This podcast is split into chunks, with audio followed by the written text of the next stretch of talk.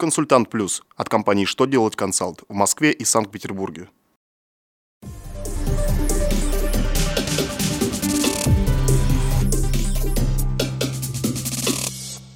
Добрый день! Для вас работает служба информации телеканала «Что делать ТВ». В студии Александр Трифонов, и из этого выпуска вы узнаете, по каким автомобилям уплачивается повышенный транспортный налог, какие разъяснения дал Верховный суд по применению законодательства, регулирующего труд руководителей, какую обязанность возложена на иностранцев. Итак, о самом главном по порядку. Как известно, с 1 января 2014 года в отношении легковых автомобилей стоимостью от 3 миллионов рублей транспортный налог исчисляется с применением повышающих коэффициентов. Перечень таких автомобилей ежегодно размещается на официальном сайте Минпромторга России.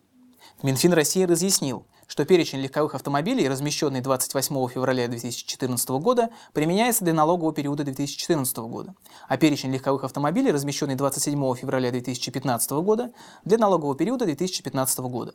Напомним, что не так давно финансовое ведомство предлагало доплатить транспортный налог за 2014 год, если дорогостоящий автомобиль, выпущенный в 2014 году, был включен в перечень только в 2015.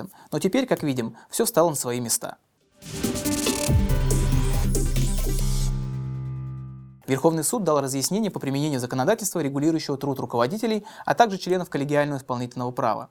Указывается, что пункт 2 статьи 278 Трудового кодекса допускает возможность прекращения трудового договора с руководителем организации. Причем такое решение может принимать собственник имущества организации, не сообщив причины. И в этой ситуации неважно, какой с руководителем заключался трудовой договор на определенный срок или на неопределенный срок. Решение предлагает выплаты руководителю компенсации в соответствии со статьей 279 Трудового кодекса. В Государственную Думу Российской Федерации внесен законопроект о дополнительных обязанностях иностранцев в период пребывания в России. Они должны будут иметь действующий на территории страны договор добровольного медицинского страхования или получить право на оказание им медицинской помощи. В соответствии с этими документами иностранцу окажут первую медико-санитарную помощь, а также специализированную неотложную помощь. Если мигранты не позаботятся о приобретении ДМС или права на получение медицинской помощи, то им будет грозить штраф на 2-5 тысяч рублей и выдворение из страны.